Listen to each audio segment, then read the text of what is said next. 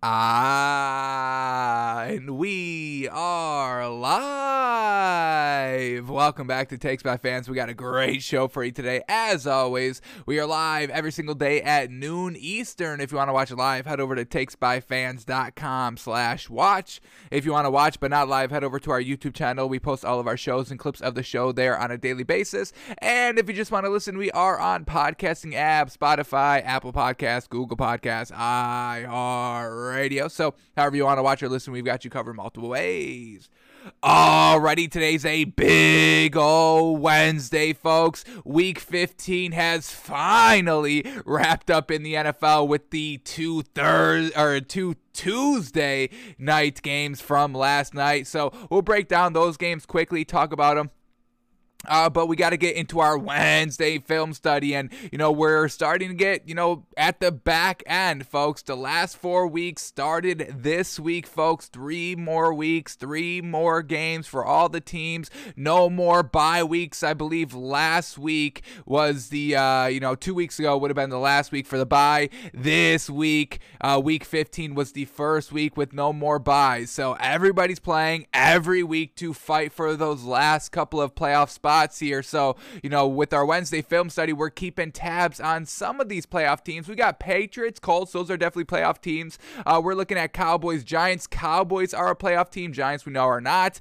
Bengals, Broncos. I mean, we're going to be looking at something from that, folks. And uh, yeah, those are kind of right in the thick of it. Playoff teams all fighting for those wild card spots. We got Packers and Ravens. Looking at kind of the Ravens, we're going to watch Tyler Huntley, folks. Is he as impressive as Lamar Jackson? Ravens moving forward once again in the playoff hunt. Are they going to have Lamar Jackson? We'll see. We'll talk about this game. Then we got Saints and Bucks, and yeah, once again, playoff contenders. So everybody we're kind of looking at in our Wednesday film study is going to help us um, uh, decide are these kind of playoff contenders, playoff pretenders, Super Bowl contenders. And uh, like we said, these last four weeks, these last four games of the season are truly going to tell us all we need to know who's legitimate. This season's been absolutely crazy with everybody kind of up and down, everybody like hovering around six, seven, eight wins. Everybody. Uh, we I don't think there's been this much competitiveness, this much closeness in the playoff picture this late in the season. So uh, it's up for grabs. It's honestly all up for grabs. And we've got to see the consistency and we've got to see the greatness come through these last four weeks. So we're using this Wednesday film study to help us through that.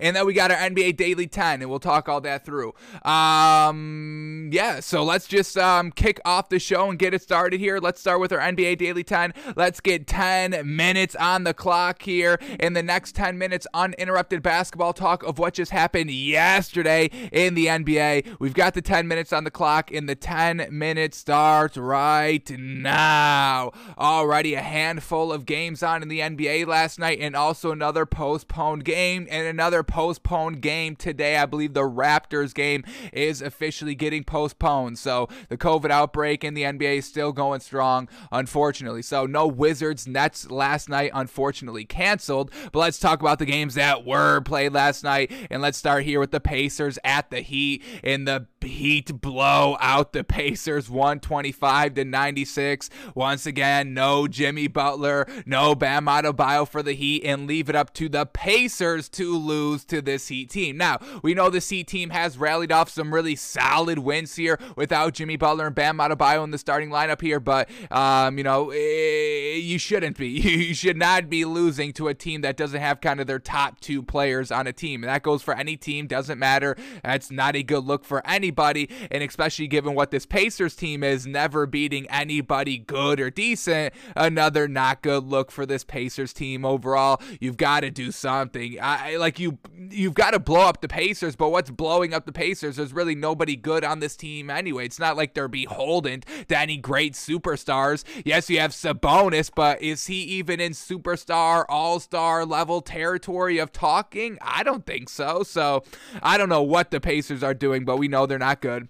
Uh, let's start here with the Heat since they got the win. Well, we had Duncan Robinson uh, and Tyler Herro both lead the team with 26 big old points, and that's big for Duncan Robinson. Back at the four here, six of 10 from three, and we've seen him, you know, step up for the most part without Jimmy Butler and Bam Adebayo. For that, uh, our kind of thinking overall on Duncan Robinson has kind of increased. He's truly impressing me in this uh, kind of uh, short-handed stretch. So for that, uh, Duncan Robinson getting some bonus points here at Takes by Fans, and uh, you know getting on uh, you know just uh, uh, getting I don't want to say getting on our good side, but you know we take every game, every game into account here and actively weigh players, what they're doing good, and on our overall scale of how we feel about players. So Duncan Robinson is increasing in that aspect. So we give that man credit. 26.6 of 10 from the three, and then Tyler Tyler Herro playing off the bench in only 21 minutes. Even when you know playing shorthanded, Tyler Herro could have played like 40 minutes, but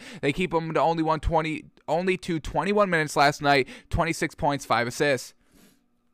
We had Kyle Lowry uh, very close to the triple double, eight points, 12 assists, 11 rebounds. Fantastic night. And then Max Strus again, folks, in the starting lineup at the three, 18 points, seven rebounds, and four assists. I mean, another kind of next man up mentality for Max Strus, and he's been dominant without Jimmy Butler and Bam Adebayo. So, uh, Duncan Robinson, Max Strus, big, big, big credit to them for this uh, nice stretch here of this Heat winning games without their main players. And then for the Pacers, Sabonis shot 4 of 11 from the field, 12 points, 4 assists, 4 rebounds. Leading scorer was Caris LeVert with 17 points, and then also Chris Duarte coming off the bench with 17 points. It's just, there's nothing deep here. They don't have that superstar. We know the Pacers are trash, and they got blown out to the Heat last night, 125 to 96.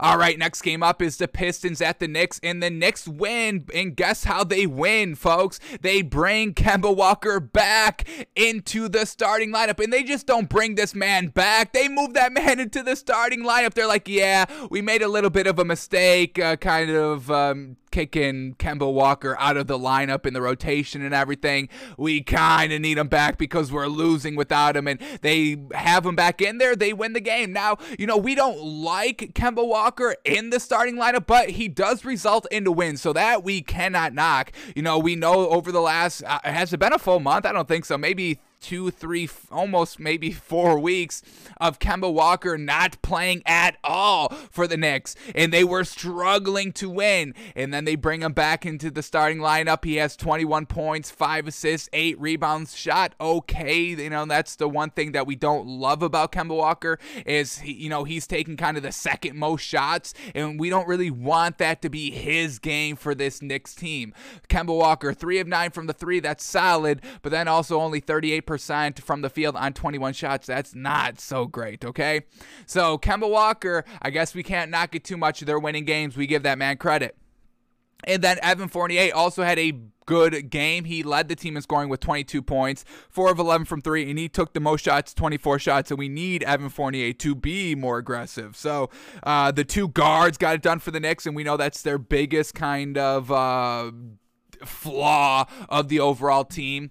Julius Randle also put up 21 points on 11 rebounds off the bench. Uh, Mitchell Robinson with 17 big old points and 14 bigger rebounds, a plus 24 on the floor, and was a huge reason why they ended up winning the game last night. So we'll see how long Kemba Walker stays active for this Knicks team, but they're winning games with him. And then for the Pistons, once again, nothing good. Jerami Grant not playing again, and uh, the leading scorer was Saben Lee off the bench, bench with 15 points. Saddiq Bey also 15 points, not going to get it done, not going to be enough. We know there's nothing great with the Pistons. Knicks get the win 105 91.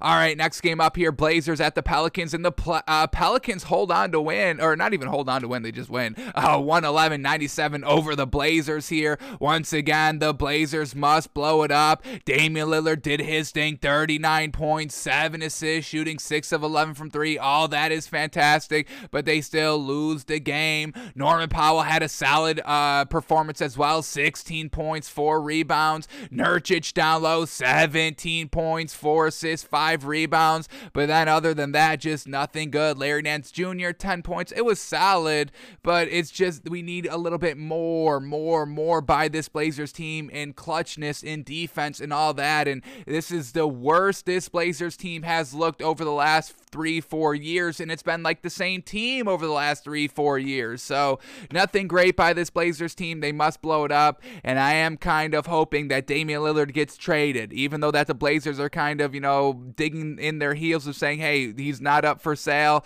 I really would prefer to see that man off of the Blazers. It, it the time is up. They ran their course. They tried it. There was Dame time every single year. There was great memories, great playoff performances, but I mean, you've kind of reached your ceiling of what you can do overall with this Blazers team. All right, and then the Pelicans, Brandon Ingram got it done 28 points, 8 assists, 8 rebounds. Jonas Valanciunas 10 points, but 16 rebounds. And then Josh Hart with a big old 20.5 assists, 5 rebound performance. And then let's also shout out Nickeil Alexander Walker with 27 humongous points and only 25 minutes off the bench. All that coming together. And uh, they're just missing Zion. They bring Zion to this Pelicans team. We got Ingram at the 3, Zion at the four, Valanciunas at the five. I mean, that's going to be a big beef down low. That's going to be a pretty solid, beefy big three for this Pelicans team. And where are they currently in the standings? Can this team make a run for the playoffs if Zion comes back? Let's quickly see what do we got here. Pelicans are currently the 14th seed in the Western Conference. That's not good. They've got 11 wins, but they're only two, like two, three games out of that 10th spot. And we know 10th is that kind of playing tournament, 7 through 10. And uh, they're only five games out from the sixth seed of getting a guaranteed playoff spot at the top six. So they could still make a run. They're 6 and 4 in their last 10. Brandon Ingram's been playing really solidly here ever since he's kind of been back. Valanciunas has been so gosh dang consistent. Uh, obviously. And, uh, you know, Zion, obviously, they're waiting for that man to come back. So, um, yeah, the Pelicans, man, give them credit. They get the big old win, 111 97 last night. All right, two games left. Let's uh, wrap it up here. Timberwolves at the Mavericks, and no Porzingis, no Luka Doncic, and the Mavericks still win. Wow, wow, wow. Everybody was kind of getting into uh, the action last night. Jalen Brunson, 28.6 assists. That's a little Luka Doncic ish. Uh, we had Dwight Powell at the 5, 15 points, 8 rebounds. Dorian Finney Smith playing the 4, which is, you know, Kristaps Porzingis' position. And Dorian Finney Smith put up 19 points, 6 rebounds, 5 assists a little of a Porzingis impression, so we give the man credit. And then Sterling Brown with 12 points and 11 rebounds, enough to get it done. Also, Boban Marjanovic. This is why we want to see more play. He got in onto the court for seven minutes and had 10 points and two rebounds. Yes, yes, yes. Feed that big man down low, especially when you don't have Porzingis in the lineup.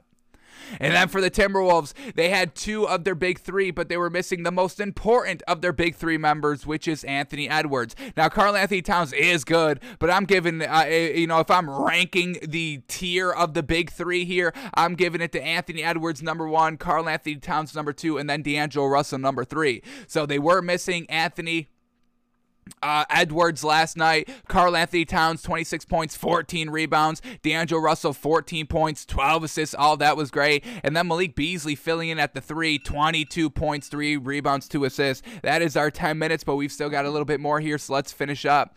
Uh, so Malik Beasley, 22 points, fantastic night. Unfortunately, come up a little bit short. And then for, uh, oh, we already went over the Mavericks. So the Mavericks get the win 114 102.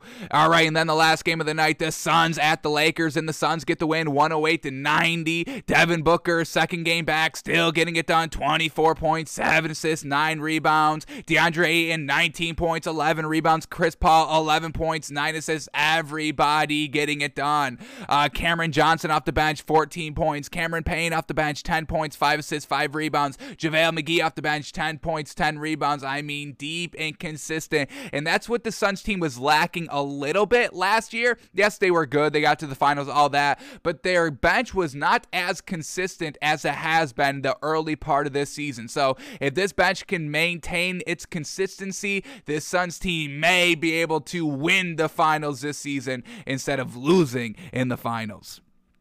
And then for the Lakers, no Anthony Davis. There's no way we can buy this Lakers team. LeBron does his thing, which is never questionable 24.7 rebounds, and he shot 68% on 19 shots. And Russell Westbrook, he had 22 points, 5 assists, and 10 rebounds. All that was solid. 7 turnovers, not the greatest. Uh, minus 6 isn't the worst for a, what, 20, uh, what do we got? Um, 18 point loss there. So that's not terrible overall, but there's just nothing else we can rely on. Look at these other role players last night by the Lakers. Are y'all right? Are y'all ready? We get Talen Horton Tucker, three points on 13 shots, folks. He shot one of 13, 7% from the field. DeAndre Jordan, what are we getting out of that, man? 1.8 rebounds. Wayne Ellington, three points on four shots, two rebounds. Off the bench, Rondo, no points on two shots. Isaiah Thomas, three points on 11 shots, 9% shooting.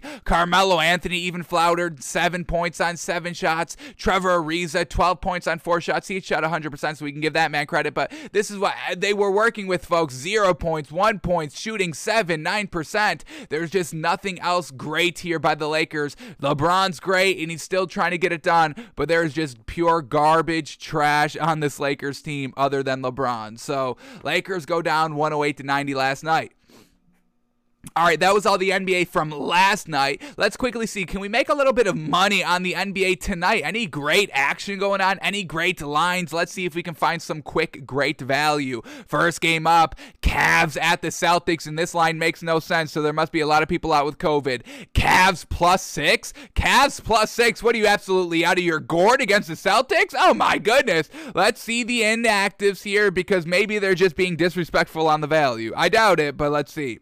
Here we go for the Celtics. We get uh, Denzel Valentine out with COVID 19, Jarrett Allen out with COVID 19, and that tells us all we need to know. We're not taking this game because Jarrett Allen is out. Evan Mobley is also out as well. And then for the Celtics, Al Horford is out. And that's about it. So, yeah, not having the big man. We're going to stay away from that. Almost got great value. Unfortunate. All right, then we get the Magic at the Hawks. Magic plus seven, Hawks minus seven. And, uh, you know, this uh, Magic team facing a lot of COVID right now. E'Twaun Moore is out. Terrence Ross is out with the COVID. Moritz Wagner is out with COVID. Uh, RJ Hampton is out with COVID. Cole Anthony should be playing, and that's the best thing. But overall, that's just way too much COVID, and we don't like betting the Magic anyway. Um, so we're going to stay away from this one. Trae Young is also out for the Hawks so no real great, uh, you know, feeling on the minus seven on the Hawk side. And then Bo uh, Bogdan Bogdanovich is also a game time decision. So nothing great there. We'll stay away from it. Then we get the Rockets at the Bucks. Rockets plus 10, Bucks minus 10 out here. Um, everybody's good to go for the Rockets. Christian Wood is a game time decision, which is a big, uh, big thing, big meatball if he's out. Uh, for the Bucks, Brook Lopez is still out, Bobby Portis is out, and Giannis is out. So once again, they're going to be missing their beef a little bit. So we're going to stay away from this game. Then we get the Nuggets at the Thunder. Nuggets minus six and a half. Thunder plus six and a half, folks. Very, very a little enticing, I will say. Let's see who's all in and out here. For the Nuggets, we get Aaron Gordon, the game time decision. And Bol Bol is out with the COVID 19, unfortunate. And then for the Thunder, Mike Muscala's out with the rest, and everybody else is good with uh, good to go here. So Thunder plus six is looking a little appetizing. They've been kind of really solid here the last couple of games games. They're on a two game winning streak. We got uh, Sha- uh, Shai Gilgeous-Alexander being clutch as heck here all of a sudden. Luguentz Dort is truly kind of stepping up and being consistent over these last couple of games as well. We get them plus six. I'm kind of liking it. Plus six and a half here at home. And once again, there's just no ability, no buy ability on this Nuggets team. Aaron Gordon being a game time decision. I mean, it doesn't even matter if he plays, if he doesn't play. It doesn't his play on the floor doesn't really result into the level of offensive production needed for the Nuggets to win. So I think I'm gonna take the Thunder plus six and a half here, folks. We haven't been able to bet the NBA in a while because we haven't really been able to talk about it on the show. Um, so uh, to get right back into it with the NBA, folks, we're taking the Thunder plus six and a half tonight. I think I'm liking it. And then the last game of the night, the Clippers at the Kings. Clippers minus six, Kings plus six. Um, no great bet ability with this Kings team. We uh, let's see the, all the ins and outs here for the Kings. We get Richaun Holmes is the game time decision. Terrence Davis is out with COVID 19. De'Aaron Fox is out with COVID 19. Davion Mitchell is out with COVID 19. So expect Buddy Hield to be back in that starting lineup like we saw him a couple of games ago. And then for the uh, Clippers, it's just Marcus Morris is out. So Paul George is going to be out there giving it his damnedest. Uh, so Clippers minus six is seeming like good value. Everybody's going to be out for the Kings. Uh, but I think we're just going to stick with the Thunder plus six and a half tonight. That Clippers minus six is is looking pretty good. What have the Clippers done over their last couple of games? Though they've just uh, a little not great. They're on that three game losing streak. So if they weren't on a three game losing streak, I would love the Clippers minus six. But they've been a little spotty over the last couple of games. Um, you know, ugh. so yeah, we're gonna stay away from the Clippers minus six. So we're just endorsing and taking the Thunder plus six and a half today. Alrighty, that is all the NBA that we had to go over for today. So let's shift gears a little bit to the NFL. We're going to break down the games from last night, the two games from last night, and then we will get into our Wednesday film study.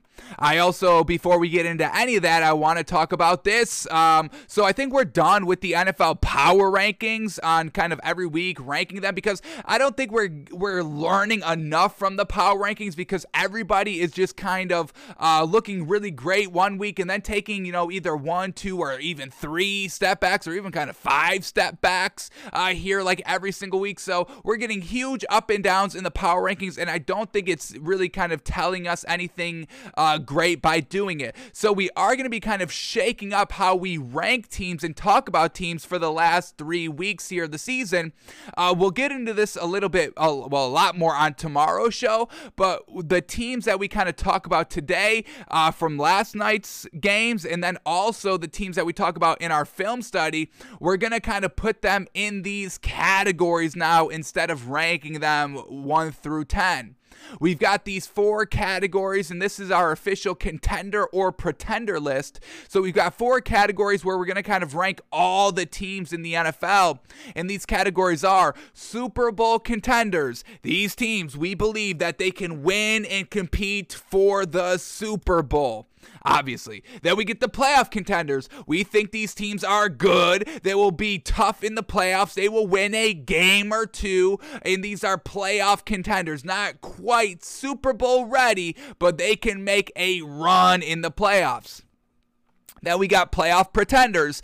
Uh, yeah, they may make the playoffs, but overall, they're going to be a one and done team. We really don't see them making a big run. If they do win a playoff game, it's probably off of luck or something like that. These are kind of pretenders, folks. Playoff pretender category. And then our last category is just trash. There's a lot of trash teams in the NFL, folks. Um, and we'll tell y'all those trash teams. Obviously, the Jaguars are trash, and uh, um, the Jaguars are now trash. Um, is that what I said? Did I just say the Jaguars twice? Yes, I said the Jaguars twice. So the Jaguars are double certified trash, like we know. So those are our four categories. And when we talk about the teams today, we'll uh, you know put these teams in these categories. And then once we're you know when we're watching the film study, those like last second details will kind of help us determine do they does this team belong in the Super Bowl contender or the playoff contender or do they belong in the playoff contender or playoff pretender? The Wednesday film study footage that we break down today will help us guide us uh, guide us guide these teams that we talk about into one of these four categories. So we'll um, keep this open, obviously, and as we talk through talk through teams today and tomorrow. We will put the teams in these four categories and start rearranging them, you know, week by week here till we get to the playoffs. And then, you know, we can actually see what happens.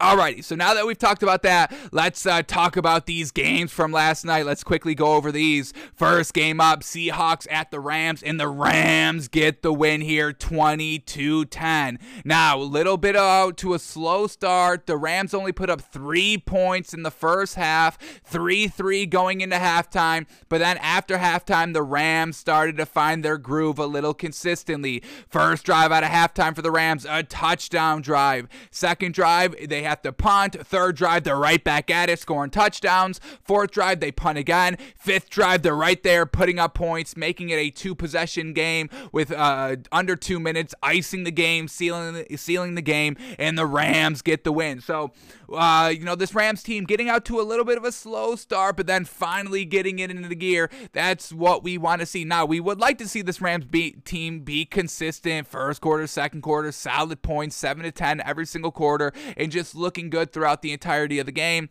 We haven't really gotten that that much by the Rams, and I really wish we saw that last night because they were going against the Seahawks, which we think overall is just uh, beneath the Rams. They are division rivals, division rivalry, all that, so that plays into it a little bit. But I was just hoping for a little bit more of a dominant win, a dominant performance offensively by the Rams. Now, they all played really solidly here. Uh, Matthew Stafford goes 21 of 29, fantastic, uh, for 244 yards. So not dinking and dunking, slinging this thing around. 21 of 29, we got 72% completion percentage, absolutely fantastic.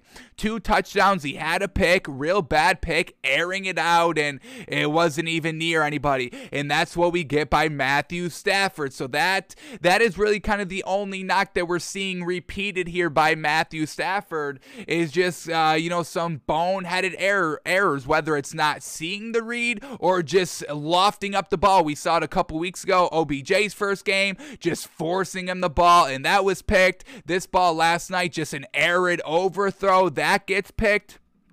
But for the most part, he does kind of reel it all in. He doesn't let one interception, one turnover build into two, three, four, and then just completely crumble in the game. So, overall, Matthew Stafford, we did like his performance last night. And overall, the offense, it did get it done when it needed it to. And it, just the connection between Matt Stafford and Cooper Kupp, it just seems like if everything is not going right or if everything is going wrong, that connection will eventually get get going. Cooper Kupp again, another 136 yard game. How many yard games of over 100 yards has Cooper Kupp had this season? I want to say there's maybe two, three games so far this season where Cooper Kupp has under 100 yards receiving. Here we go. Let's rattle off all these yardage totals per game by Cooper Kupp this season from game one to last night. We got 108 yards, 163, 96. I know that's under 100, but I'm not going to officially count that. It's four it's four under folks. We'll give him the 4 yards there. Then 64, so that's about one game under 100. Then he's at 92. Once again, are we going to kind of nitpick over 8 yards? I'm not. He's at 130, 156, 115, 95, 122, 96, 129, 123, 136. So he has like one official game. One unofficial game of under 100 yards, and that was 64. If you want to get officially official with it, he's got one, two, three, four, five games. Only five games out of 15, a third, one third, 33% of his games not getting 100 yards receiving. That means 66% of Cooper Kupp's games this season. Those are great betting odds. You tell me, hey, that's a 66% chance they win, they cover cover the spread. I'm like, yeah, I'll bet it. Here, here's a couple of grand bet it. It's 66%. Give me those odds. He's got 66% of games where he has over a hundred yards receiving, and those are unofficial uh, numbers. Unofficially, it's 14 out of 15 games of over 100 yards receiving. And for that, I don't say, here's a couple of grand. I say, here's my house and my car and then my vacation home. Bet that. Bet that Cooper Kupp has over 100 yards receiving every single game. Yes?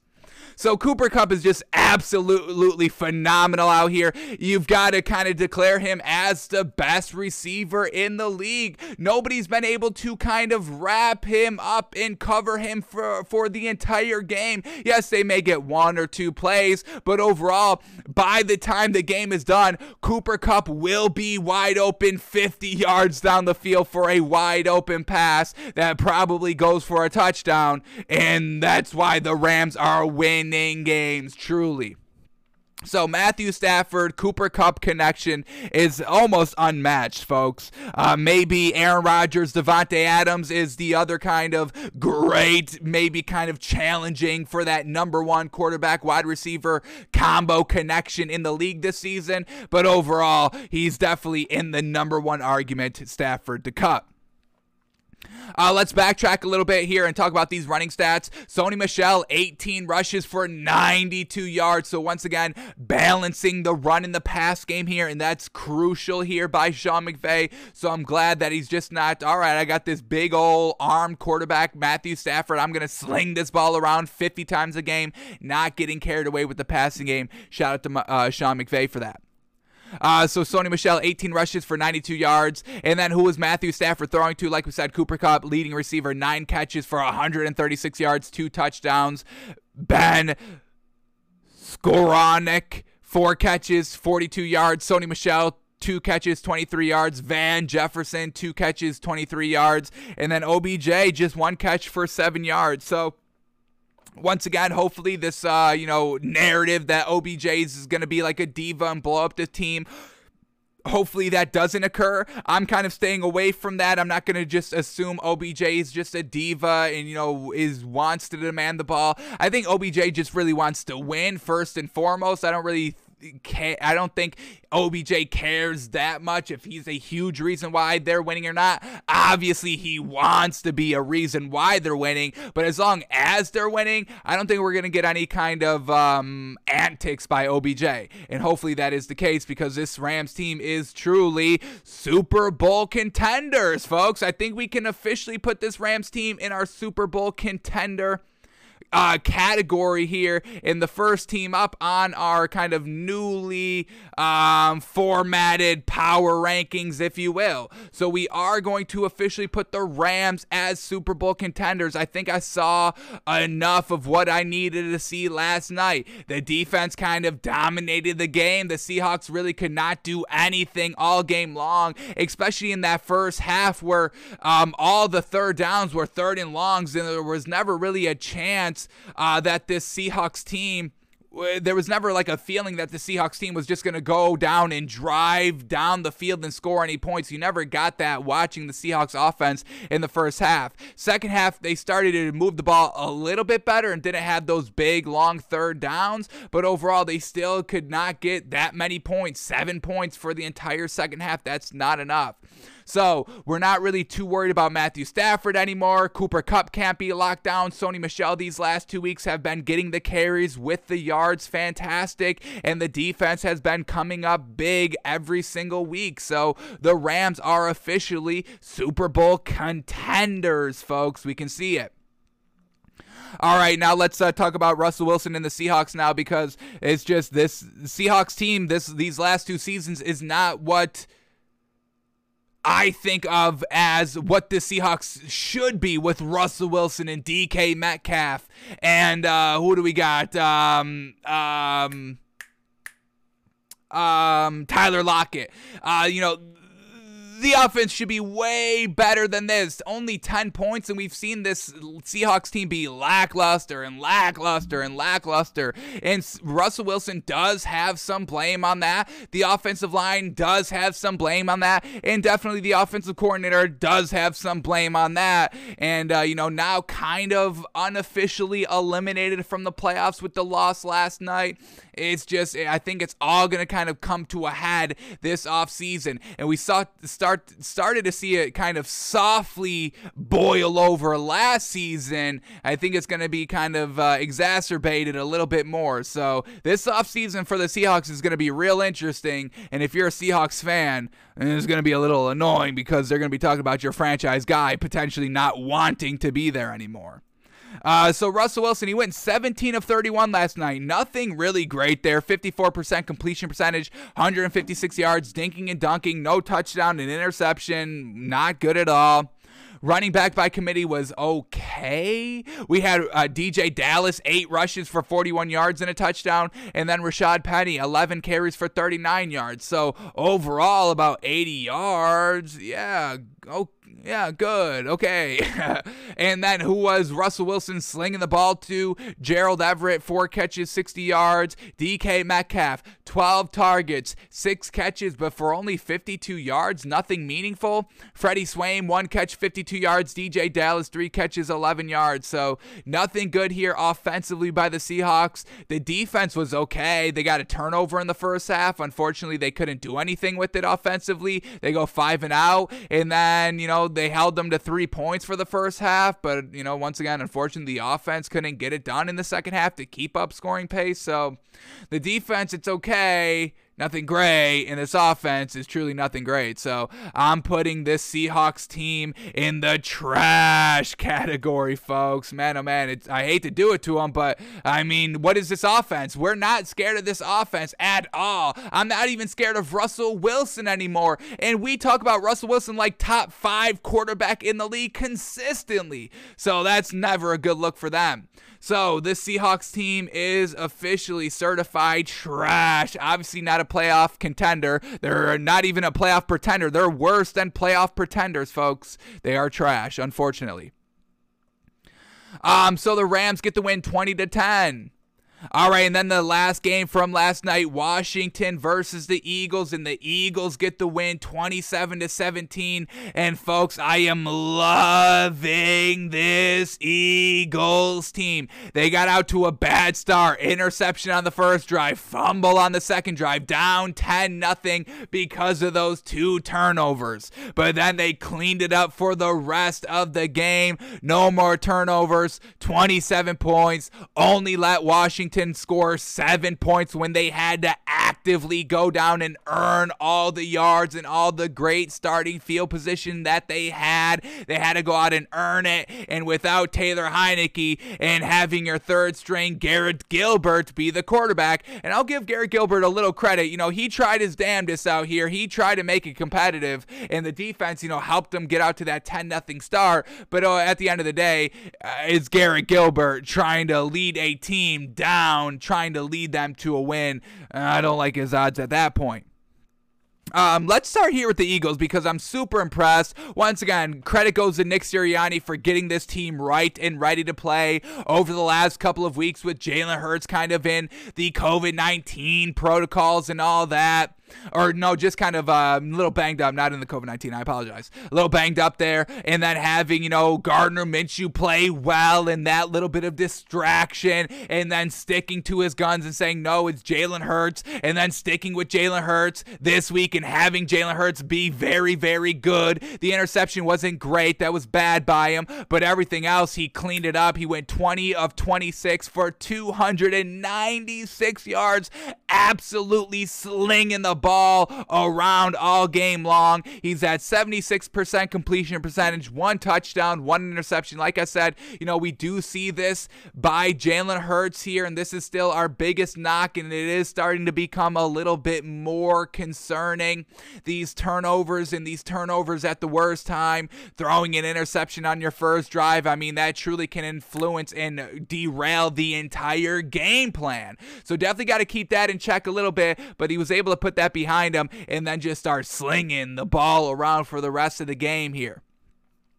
And Jalen Hurts has success because this Eagles team runs the ball so gosh dang well. They're probably the best rushing team in the NFL, folks. Yes, the Philadelphia Eagles, the 7 7 Philadelphia Eagles, are the best rushing game team in the league. They're better than the Colts at rushing the football, folks. Uh, they're better than the Ravens at rushing the football, and that's all they do. The Eagles are the best team. Miles Sanders, 18 rushes for 131 yards. Jordan Howard, 15 rushes for 69 yards. And then Jalen Hurts, 8 rushes for 38 yards and 2 touchdowns. Jalen Hurts was the third leading rusher for this Eagles team, where Jalen Hurts is usually kind of number one leading rusher. So the rushing game was on point, and that opens up the passing game like we know, and Jalen Hurts absolutely took advantage of all of it. All right, who was uh, Jalen Hurts slinging the ball to? Dallas Goedert, their tight end leading receiver, seven catches, 135 yards. Jalen Reagor, three catches, 57 yards. DeVonta Smith, three catches, 40 yards. Greg Ward, two catches, 28 yards and a touchdown. Miles Sanders, two catches, 15 yards. And Quez Watkins, two catches for 14 yards. The defense gets it done as well, only holds the Washington football team to seven points when they had to go and actively drive the entire field by not getting great starting field position off of a turnover. So, folks, and I was debating on this one all pre pre show long, folks. Do I put this Eagles team as Super Bowl contender? Yes, I would go that big, folks. Or do we just say playoff contender? And I think I'm just gonna go playoff contender. Let's not kind of jump the gun here and put this Eagles team at Super Bowl contenders. We still have three more weeks to kind of move these teams into different categories, but so far, what we've seen all year long in seeing this Eagles team get better and better. And I mean, this offense is so gosh dang good. This may be one of the most consistent offenses that there is in the entire NFL. And Nick Sirianni deserves a ton of credit. Uh, for that. The offensive line for the Eagles deserves a lot of credit. And the way that Jalen Hurts has been playing pretty solid game managing football like I said, need to clean up the red zone uh, interceptions a little bit more. But I mean, they just score and score and they score. When they don't turn over the ball, this team just scores and scores and scores and scores and scores. You can always count on this Eagles team getting in at least field goal position. So I really want to put this Eagles team in the Super Bowl contender category. I really do. I, I know why I am because honestly, the only reason why I wouldn't is because of y'all. The pushback and blowback I would get from y'all. I can't even. Well, I can't imagine, but I don't even want to imagine what y'all would say if I put the Eagles at seven and seven in Super Bowl contenders because I don't think y'all are ready for that conversation of this Eagles team being really, really good and they're just solid all throughout their they're deep offensively, defensively. They all buy in. And the consistency, folks, of scoring, I have not, I don't think there's any team that comes really close. I mean, the Rams only put up 20 points yesterday, folks. The Rams aren't even as consistent offensively than the Eagles. And I think the Rams overall, just kind of taking player for player, I think the Rams overall have a better roster. And I don't think that's anything kind of controversial uh, controversial to say. So I am putting the Eagles in Super Bowl contender category, folks, unapologetically, and we'll see if we have to move them down over the next three weeks, but I don't think we will have to. All right, so everybody was getting it done for the Eagles last night, and then for Washington, Garrett Gilbert once again tried his damnedest and looked okay while doing so. Obviously, not vying for any starting quarterback role in this league, but he went 20 of 31 here for 64% completion percentage. I give that man a lot of credit. 194 yards, no touchdown, no pick. He fumbled once, but didn't lose it, so a clean game. We give that man uh, more credit for that. Uh, the rushing game was super lackluster, and another great job by this Eagles defense of just l- shutting down the run. Obviously, you know, Garrett Gilbert's not going to give you anything great throwing the ball, so just lock up the run. Antonio Gibson, 15 rushes for 26 yards. That's 1.7 yards a rush. Trash. Only one touchdown. Jaret Patterson, four rushes for 20 yards, and he scored a touchdown as well. All right, who was Garrett Gilbert throwing the ball to? Were Terry McLaurin, leading receiver, two catches for 51 yards. So once again, big credit there. Targeting your receivers, your actual A1 tier one wide receivers. Give that man credit again. Big green flag, silver linings for Garrett Gilbert here. Antonio Gibson, six catches for 39 yards. Ricky Seals Jones, big, tall, beefy tight end option, fourth four catches, 29 yards. John Bates, one catch, 29 yards. Adam Humphries, three catches, 23 yards. Cam Sims, one catch, 13 yards. DeAndre Carter, two catches for 12 yards. Unfortunately, uh, like I said, uh, you know, having to go the length of the field, not being gifted turnovers by the Eagles, Garrett Gilbert just could not be the guy, and we nobody thought he could. So Eagles get the win, 27 to 17, and uh, man, oh man, are they looking absolutely really good? And then for Washington, I would call them playoff pretenders, even with um, even with Taylor Heinicke at the starting quarterback position, I still put Washington at the pretender category. The defense needs to kind of be a little bit better out here. Yes, they got out to that good start, but then in the fourth quarter, in the second half, when you know your team was struggling to score the ball and move the ball, you were letting the Eagles score and move the ball whenever they wanted. So, and then also Taylor Heinicke, how good in the clutches is he gonna be in the playoffs when all the pressure's on him? We saw him kind of, you know, not really be the max gamer that we saw him be in the playoffs, diving for the pylon against Tom Brady's Bucs last season. We've seen, you know, some instances of him diving and kind of gaming out and balling out and going all for it, but we've also seen him kind of, you know, be hesitant and slide and not want to take or deliver the big hit. So I think just Washington overall, I just don't think they have the offensive pieces to work with it. Uh, you know, the Eagles were able to shut down Washington's run game just like that. And, uh, you know, Taylor Heinicke having to do it all himself with no rushing game, I don't think the man can get it done. So we're going to put Washington in the playoff pretender category, and we'll see if they can move up over the next three weeks. Alrighty, those were all the games that we needed to break down from last night. So now let's get into our Wednesday film study where we go a little bit more deep into the film and recheck our narratives, kind of check what the narratives in the national media are saying. Should we be buying these teams and players? Should we be selling these teams and players? Getting ready to talk about week 16, which kicks off tomorrow, folks. I know we're going from week 15 on Tuesday to week 16 on Thursday, just like that. I know, quick turnaround time, but uh, we've got to watch these this uh, these films here and see what we have to kind of fine tune heading into week 16, where we got to do a little bit better on the betting forefront. Yeah, kind of got uh, killed a little bit last week, but there's only one place to go up, and uh, there's only one place to go from, go to from here, and that's up. That's the saying, correct? All right. Uh, all right, so here we go. First matchup up in our film study that we're going to take a look at is the Patriots and the Colts. Now, we're going to watch two things here.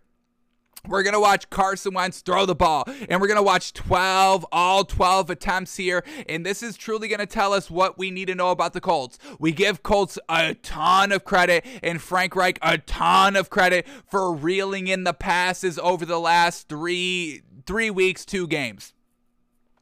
Um, only you know kept the ball in check, throwing the ball against the Texans, and then also kept the check, kept Carson Wentz in check, throwing the ball here against the Patriots. Only 12 attempts. Now, we're going to take a look at all of the attempts here by Carson Wentz because uh, we don't want him to throw the ball. And I think it was expertly on display here of why we don't want Carson Wentz to throw the ball. I mean, overthrows and missing wide open targets out here. I mean, under 50% completion percentage and only 12 attempts. So we know the rushing game is the best thing about this Colts team, but we'll take a look at Carson Wentz as well. And then I also want to kind of shout out Mac Jones a little bit. Uh, Mac Jones was kind of getting um, knocked on social media in the early part of the game here, but I thought uh, Mac Jones had a really good game all throughout. So we're going to watch his highlights. And then I also kind of want to take a quick look at some of these plays in the first quarter and why the Patriots got down and got behind. It really wasn't all on Mac Jones really at all. So let's uh, take a look at uh, Carson Wentz first, and then we will get into Mac Jones. So here we go. Every throw by Carson Wentz. What are they looking like? Are they good balls, bad balls, overthrows, underthrows? Just his receivers not getting it done? Were, were that all seven incompletions there by Carson Wentz on the receivers? Let's take a look. So here we go. First pass up here by Carson Wentz. First drive, and they go three straight passing plays, folks, and they go three and out. Unfortunately, unfortunately.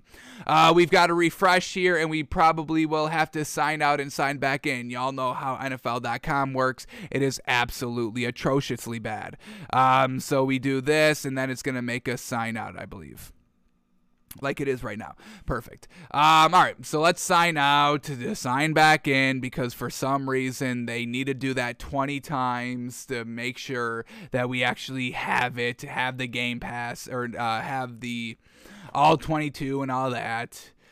Uh, I mean, folks, we may have to change this up next year. Like I said, I mean, uh, this is the worst worst use of technology I have ever seen, folks. NFL, please get it together by next year. They had it perfect last year. Trash this season makes no sense. But uh, um, there's nothing I guess we could do about it. And once again, we try to do it again, and we have to go and sign right back out. Man, oh man. Um, and there's nothing I can do, folks. I've um, I have had these tabs open. I, it makes me keep signing out and signing back in, so it doesn't like.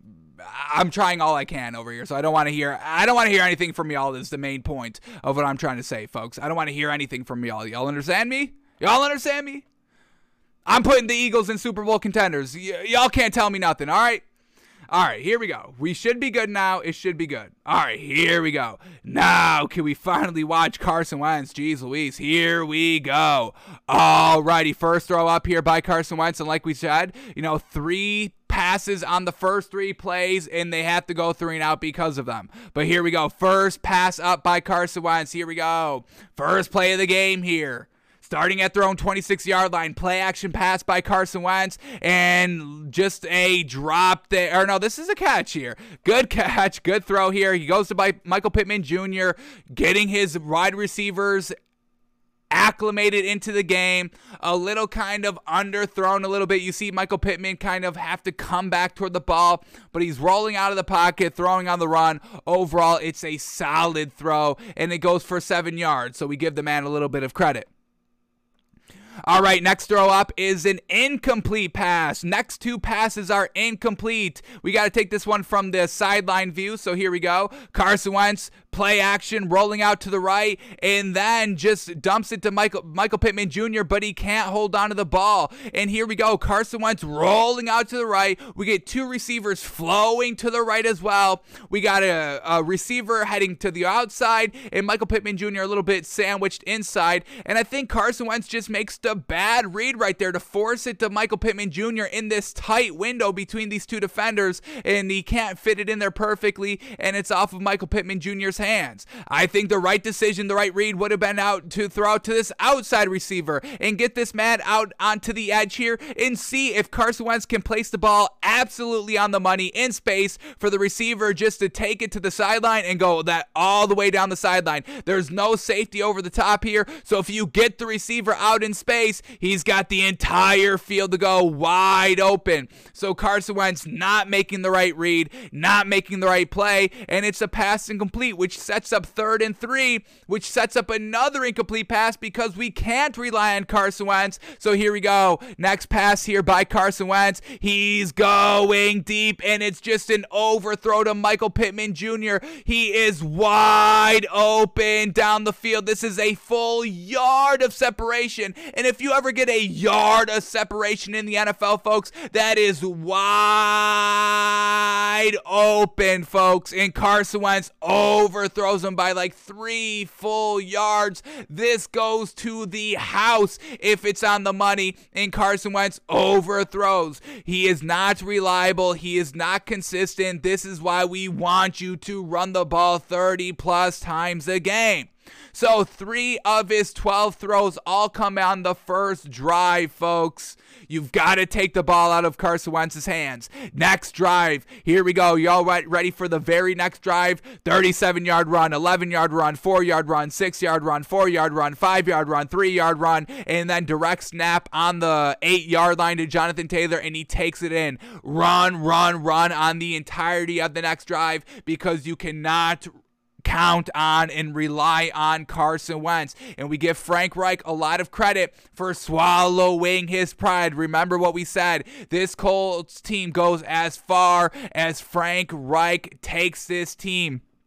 Not making the same mistake. How much self control does Frank Reich have of not putting the ball in Carson Wentz's hand? Remember, we're kind of comparing this Colts team to Pete Carroll and Russell Wilson on the one yard line with Marshawn Lynch, and they throw the ball. It's the same thing. You cannot rely on Carson Wentz to win you these games. All right, next drive. Do we get any passes here by Carson Wentz? Let's see. Four yard run, two yard run, three yard run, one yard run, and then here we go 23 yard pass play. Now we know the run opens up the pass, so we've got no problem with Carson Wentz throwing the ball 20 or less times a game. The less the better. We really like the 12 mark here, we, and we'll see if Frank Reich sticks to this kind of 12 mark. I doubt he sticks this low, but we'll see. But here we go. The run can open up the pass, and we we can believe and count on Carson Wentz to make the play when it's wide open off of kind of play action in the run and all that. So here we go. Let's see what this big old play looks like. Is it a dink and dunk that goes big? Is it Carson Wentz? But here we go. He's under center, and it's a play action. Great block there. Holy cow by Jonathan Taylor. And then here we go. Boom. A fantastic ball right here uh, to T.Y. Hilton. There's like three defenders right in front of him, and he places the ball right on the money, gets out of bounds. And just once again, uh, we got to highlight this block right here by Jonathan Taylor. Look at this pickup block, free rush coming right up the middle. Jonathan Taylor chops him down, and that gives Carson Wentz the time to throw that ball 23 yards. So a great throw right there. That's the throws we love to see off the play action, all that. And then off that throw, they're right back to the run. One yard run, 11 yard run, seven yard run, two yard run, three yard run, one yard run, run for no gain, pass incomplete, and then they settle for the field goal. So once again, relying on Carson Wentz, third and seven, uh, third and goal from the seven yard line, relying on Carson Wentz to throw this touchdown, make it 21 nothing. This truly would have, you know, put a big old nail in the coffin right here. We know the Patriots do end up kind of making a little bit of a comeback and making the game a little interesting. But a touchdown right here, 21 nothing. I don't know what the spirit in the overall locker room for the Patriots is looking like going into halftime.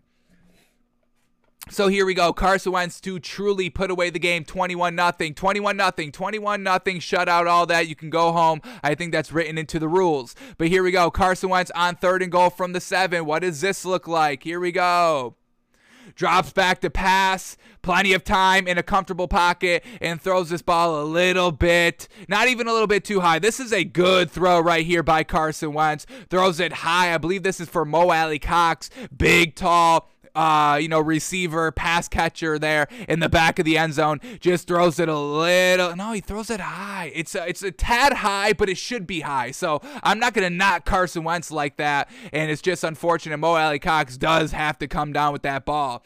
Uh, let me make sure this is Mo Alie-Cox, and then we'll get his height. Yeah, Mo Alie-Cox. I want to say this man is like six four to six six, folks. Honestly. Uh, so here we go. Mo Alie-Cox, big tall guy out here tight end, uh, six five. Yeah, yeah, yeah. So I mean, you just got to calm down with that ball.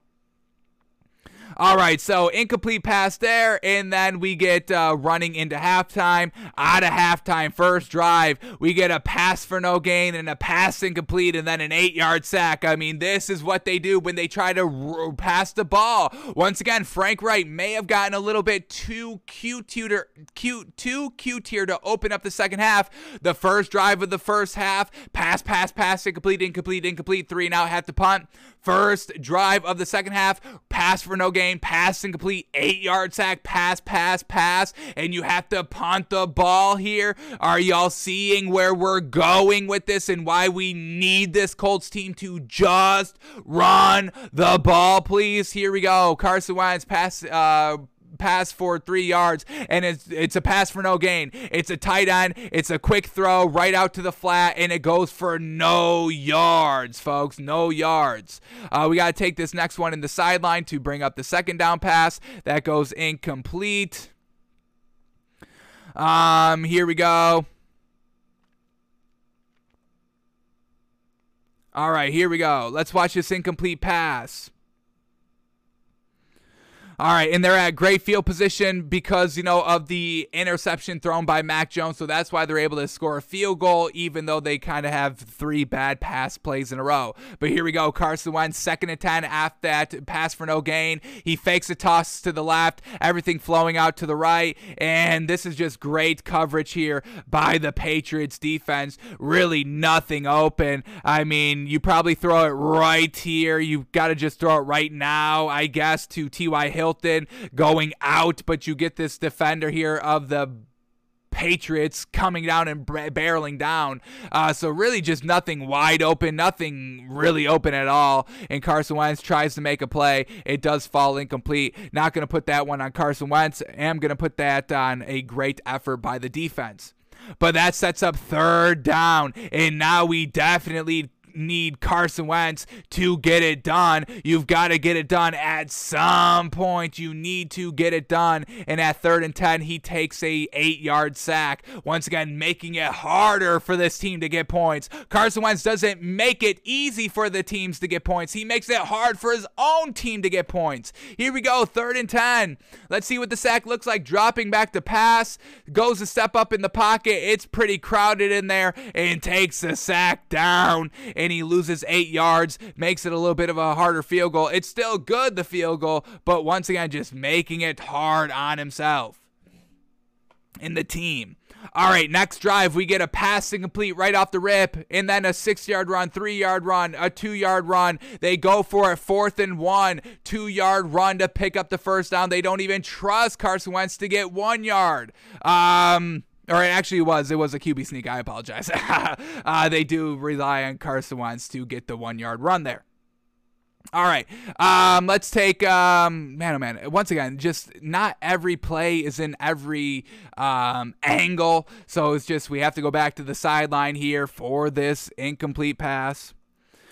Um, so we'll watch these two pl- passes, and I think we've seen enough here by Carson Wentz. But here we go, first and ten, right at midfield. Carson Wentz play action pass. He tries to go deep, and he throws it behind the receiver, Michael Pittman Jr. Like, why is this connection? And we're gonna talk about the Dak and CeeDee Lamb connection in the next film study that we've got up here. But I mean the the Carson Wentz to Michael Pittman Jr. connection. Jeez Louise, that needs to be so much better. But Carson Wentz, I mean, you throw this ball, you You've got 25 yards to throw this ball in, and Carson Wentz throws it behind all that open space out of Michael Pittman Jr., and you throw it behind him. Why? Why? Why? Because you're not that great? That's the only reason, no? And then here we go on first and 10, pass incomplete. They run it for the rest of the time here, which sets up, you know, fourth down, and they have to take a field goal off of it, and they get no points because the field goal is missed. So here we go. Carson Wentz on first and 10 throwing the ball. Here we go. Empty backfield, rolling out to the right, and almost throws an interception. I mean, this is how bad Carson Wentz is. He almost just throws an interception blatantly right to the linebacker right there. So we don't want Carson Wentz throwing the ball at all. The less is the better. More runs is the better, obviously, and it's all gonna depend on Frank Reich. He's the uh, he's basically the offensive coordinator. He's basically the one calling the plays here for the Colts. Colts. It's dependent on him how far this Colts team goes. So I am going to put this Colts team in the playoff. I'm well, I'm gonna do in the Super Bowl contenders. I'm gonna put this Colts team Super Bowl contenders, folks, because the last two games here, Frank Reich has kept the passing attempts under control. So that is really the only thing that separates this Colts team from Super Bowl contenders to just playoff contenders is how much self control Frank Reich has. And for these last two weeks, he's had immense self control. So we re- reward him by putting the Colts in as Super Bowl contenders. Alrighty. So next matchup up here, I want to take a look at. Uh, or no, no, no. Hey, we still got to do the Colt. Well, let's um. Mm, mm, mm, yeah, mm, yeah. Let's shout out Mac Jones a little bit. We can go through this quickly. Uh, all right, Mac Jones, quickly, folks. Are you all ready? Here we go. Mac Jones quickly. I uh, want to take a quick look on these first quarter drives here because Mac Jones on third and two picks up the third and two. Mac Jones was getting it done for the Patriots this game, folks. This uh, what was it Saturday? The game was so he, Mac Jones was getting it done, and if we have to if we have to re-log in here, we're not gonna watch this. We're not gonna do this again. Um, and that's exactly what we have to do. Oh my goodness. So we're gonna move on, folks here um, to the next matchup. We're gonna probably have to law- sign out and sign back in on this one as well. Um, so there's no way around it, unfortunately. Um, we'll come back to Mac Jones, folks. I hate you. You don't understand how frustrating this is. Um, so we've got to sign out, to sign right back in, so we can get the freaking footage up. Um, where were we? We're going to Cowboys at the Giants for our next film study up. We will try and get to Mac Jones a little bit later in the week if we have time. But we're going to Cowboys at Giants now, and we just want to take a look at the Dak to CeeDee Lamb connection. We know it's been a little lackluster the last couple of weeks here, and we've wanted to keep an eye on it for the rest of the season because this is truly going to depend on where we put this Cowboys team. Do are they Super Bowl contenders, playoff contenders, or playoff pretenders? It's really going to come dependent on this Cowboys offense overall, and more specifically the Dak to CeeDee Lamb connection. Dak to Amari Cooper always looks good and never is questionable, but Dak does target CeeDee Lamb way more than Amari Cooper. I mean, we're getting like eight to twelve targets a game on Amar on CeeDee Lamb. And overall, the catch percentage is a little bit lower than we what we'd like. And on some big downs, big third downs, or even like wide open plays, it's either Dak not being 100% on um, on the same wavelength as CeeDee Lamb and it's incomplete, or CeeDee Lamb's not in the same wavelength. You know, CeeDee Lamb turns inside when the ball's thrown outside. CeeDee Lamb turns outside when the ball's thrown inside. And it's just the connection. It should be well, well, well more more established uh, since it's really two full seasons now of you know Dak and CeeDee Lamb being together. So the uh, let's take a look at all of the throws from Dak Prescott to CeeDee Lamb and see if it's been cleaned up. Um, where were like all these catches were they all still bobbled? What were the incompletions looking like? And overall, are they on the same page or was it just good defenses? You know, breaking up the breaking up the passes at the last second, or were were these two uh, uh just not on the same page? So.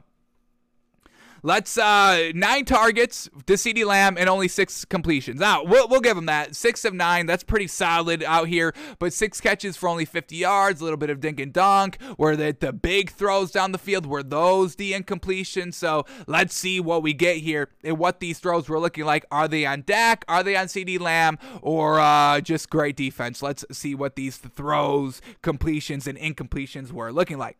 All right, so here we go. We've got them all queued up here. So first throw comes on the very first drive, the very first drive of the game here. We got three throws to CeeDee Lamb. So here we go. First throw up here. We get. Hang on. I thought it was 1309. Where's that? Where's that at? 1309. Um, interesting. Did I write down the wrong? Hang on, hang on. 1309, 1239. Where's 1239 at? Why are these not lining up with uh, these uh, plays here? Interesting. Um, all right. Did I just, uh, okay, okay, okay. We take it back. Here we go. We found the place. All righty. So, CeeDee Lamb had no catches, no targets on the first drive. It comes on the third drive of the first quarter, is really when they start to target CeeDee Lamb. So here we go. First row, we found it here. Here we go. We got second and eight here, and uh, he goes to CeeDee Lamb. So let's watch this throw. Here we go. Cowboys up 6 3, start of the second quarter, and now starting to target CeeDee Lamb. Just a nice little comeback route. It goes for four yards. It's complete. It's on the money. It's only for four yards because it's a little bit of a dink down route, and uh, there's three defenders all over him. So nice little kind of four yard gain, and it picks up four yards to make it third and four. So third and manageable. And then they go to CeeDee Lamb on the very next play. So back to back plays here to CeeDee Lamb. First one was a catch, easy peasy for eight, four yards. On third and four, what do we get here? Crucial down to pick up the first down, and Dak Prescott rolling out to the left there, and CeeDee Lamb heading out toward the sideline and a nice little out route, and Dak Prescott puts it right on the money. Let's watch this one one more time. Just CeeDee Lamb, an out route to the left sideline. Dak Prescott rolling out of the pocket to the left here and just keeping his eyes down the field, rolling out and throwing on the run and putting it right on the money. Great throw right there. Fantastic. Exactly what we wanted to see. Picks up the first down on the money. All right, and then a couple of plays later, we get an incomplete pass here to CeeDee Lamb on second and seven in the red zone here. And this drive results in a field goal, folks. A field goal here. So this incompletion. Uh, kind of the reason why they had to settle for three instead of seven. So here we go. Dak Prescott in the red zone second and seven, and then just a setup screen to CeeDee Lamb. And this is just not a well thrown ball here by Dak Prescott, and really not even a good attempt to catch the ball here by CeeDee Lamb. Now, this is a wide receiver screen.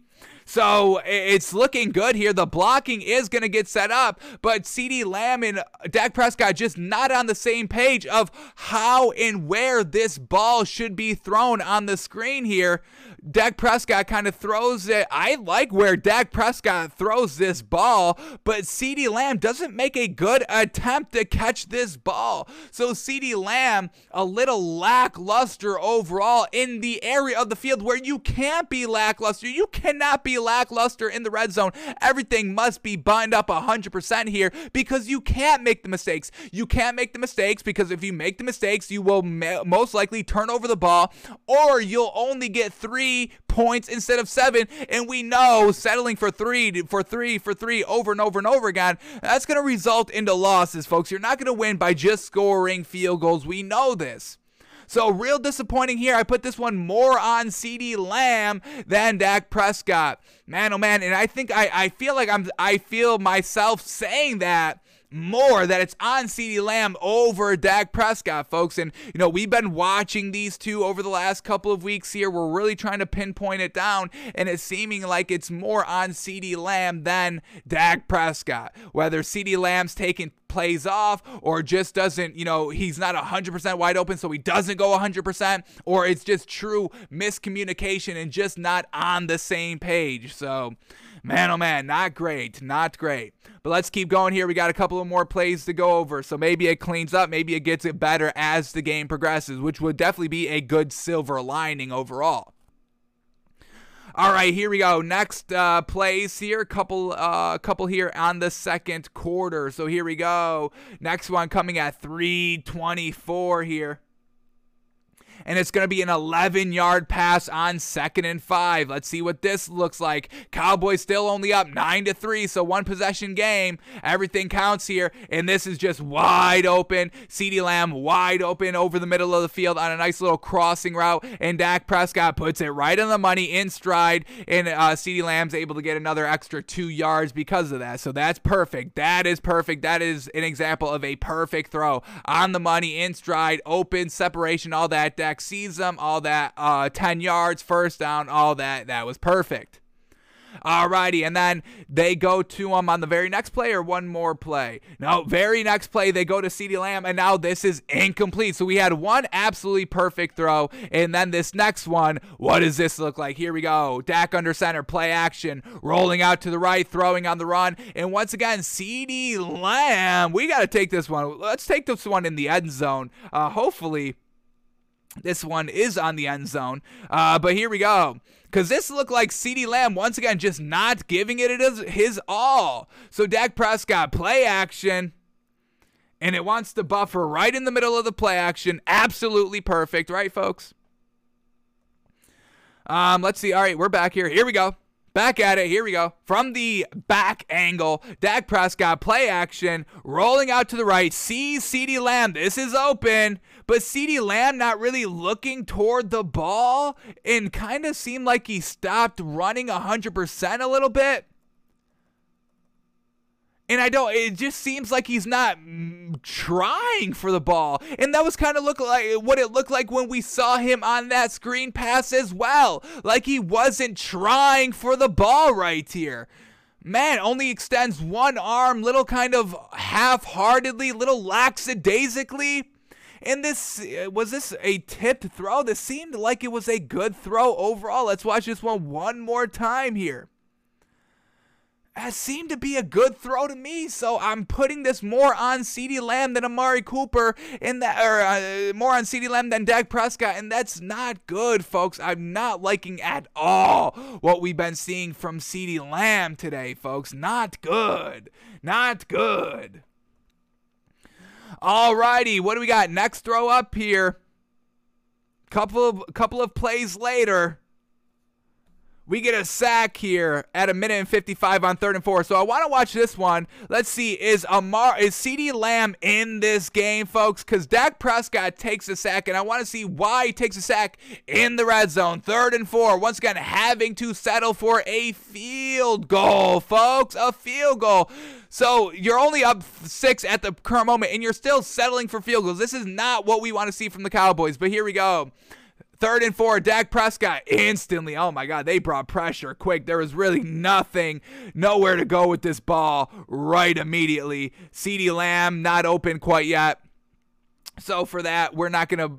Yeah, there's really, man, oh man, there's no excuses there. That was just a good old blitz there by the Giants. So, alrighty. Uh, so they have to settle for a field goal. Let's go up to this next uh, throw to CeeDee Lamb. We go. When do we go? 14. No, no, no. Four minutes. What do we got? Third quarter, second drive. That's where we're at. Okay.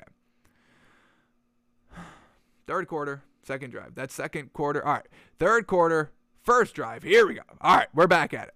Got them all written down. Here we go. Next pass to CeeDee Lamb. We got it on a second and eight, and it only goes for three yards. All right, not that impressive, but let's see. Empty backfield by Dak Prescott. CeeDee Lamb just an easy three yard comeback route, and still it's a little underthrown here. Dak Prescott needs to kind of sling this one in a little bit. Let's watch this one one more time. CeeDee Lamb going all the way to the ground, having to reach really all the all the way to the ground. So could have been up a little bit more, elevated pass a little bit more there. All right in that next throw here. Same drive on second and six, and we get a pass incomplete. Let's watch what this one looks like. Here we go, second and six. They're only up 15 6, so still a close nine point game. Dak Prescott going over the middle, and there it is. CeeDee Lamb just dropping the ball. Just dropping the ball. Great throw over the middle. Hits him in his hands. Perfect placement. Um, and just CeeDee Lamb not able to hold on to this ball. So, I'm putting it way more on CeeDee Lamb than Amari Cooper. All right, we got two more, so let's watch these last two, and then we will make our final judgment here on everything. So here we go. We get a 16 yard. This is uh, this may be the best pass here to CeeDee Lamb of the day. So let's see. Does this change our mind any? Here we go. Second and 10, driving at the Giants 29 yard line, and no, it's just a dink down, and CeeDee Lamb does the thing. He has a nice stiff arm there, stays on his feet, and goes for another like 10 yards down the field. So their biggest completion was a dink down that CeeDee Lamb took big. And that's why it's so frustrating here talking about this because we know CeeDee Lamb could be so gosh dang good, but he seems like he's lackadaisical. He kind of mails it in, phones it in here and there, and that hurts him. That hurts the team. It hurts Dak Prescott's completion percentage. It hurts the offense moving the ball and all that. So, not great at all. And uh, we've got one more throw here fourth quarter, third drive here, just trying to ice the game a little bit. 654, seven yard pass, last throw here to CeeDee Lamb. Let's see what this looks like. They're up 21 to 6, just looking to kind of ice the game, chew up as much clock as possible, and another dink down that CeeDee Lamb is able to break a tackle and fall forward for three extra yards. So, um, yeah, the the connection there, the deep ball connection hasn't really been there miscommunication on the part of Dak Prescott and CeeDee Lamb, and it looks like it's more on CeeDee Lamb's part half heartedly mailing it all in, not trying 100% for every single ball, leaving a bad taste in our mouth. And because of that, we are going to put the Cowboys in playoff contenders, not ready for a Super Bowl contender gig uh, at the current moment. Now with that connection, now with CeeDee Lamb phoning it in. So the Cowboys will be contenders for this week, and we'll see if that can change. If that connection offensively can get going, then obviously the Cowboys will be Super Bowl contenders and not just playoff contenders. This defense alone is Super Bowl contenders, okay? It's this offense holding them back, which really kind of leaves a bad taste in our mouth overall for the Cowboys. All righty, we've got. Uh, there's a couple more that we want to watch here. Um, our film study. So let's watch. Um, we'll do Drew Lock and Ty um, Taysom Hill to Ty uh, to Marquez Callaway. Jeez Louise. Um, and we will save watching Tyler Huntley for maybe on tomorrow or Saturday's show. But uh, let's go next to Bengals at the Broncos, and we just want to watch Drew Lock quickly.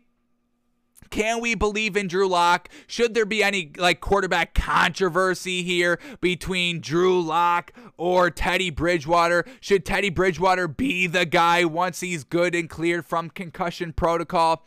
And uh, does this Broncos offense look better moving the ball with Drew Lock than Teddy Bridgewater? So we're gonna watch every pass here by Drew Lock and see what we get. Unfortunately, Drew Lock could not lead the Broncos to a win, so I don't think we're gonna be calling for Drew Lock to be the guy here, but we will see what we get.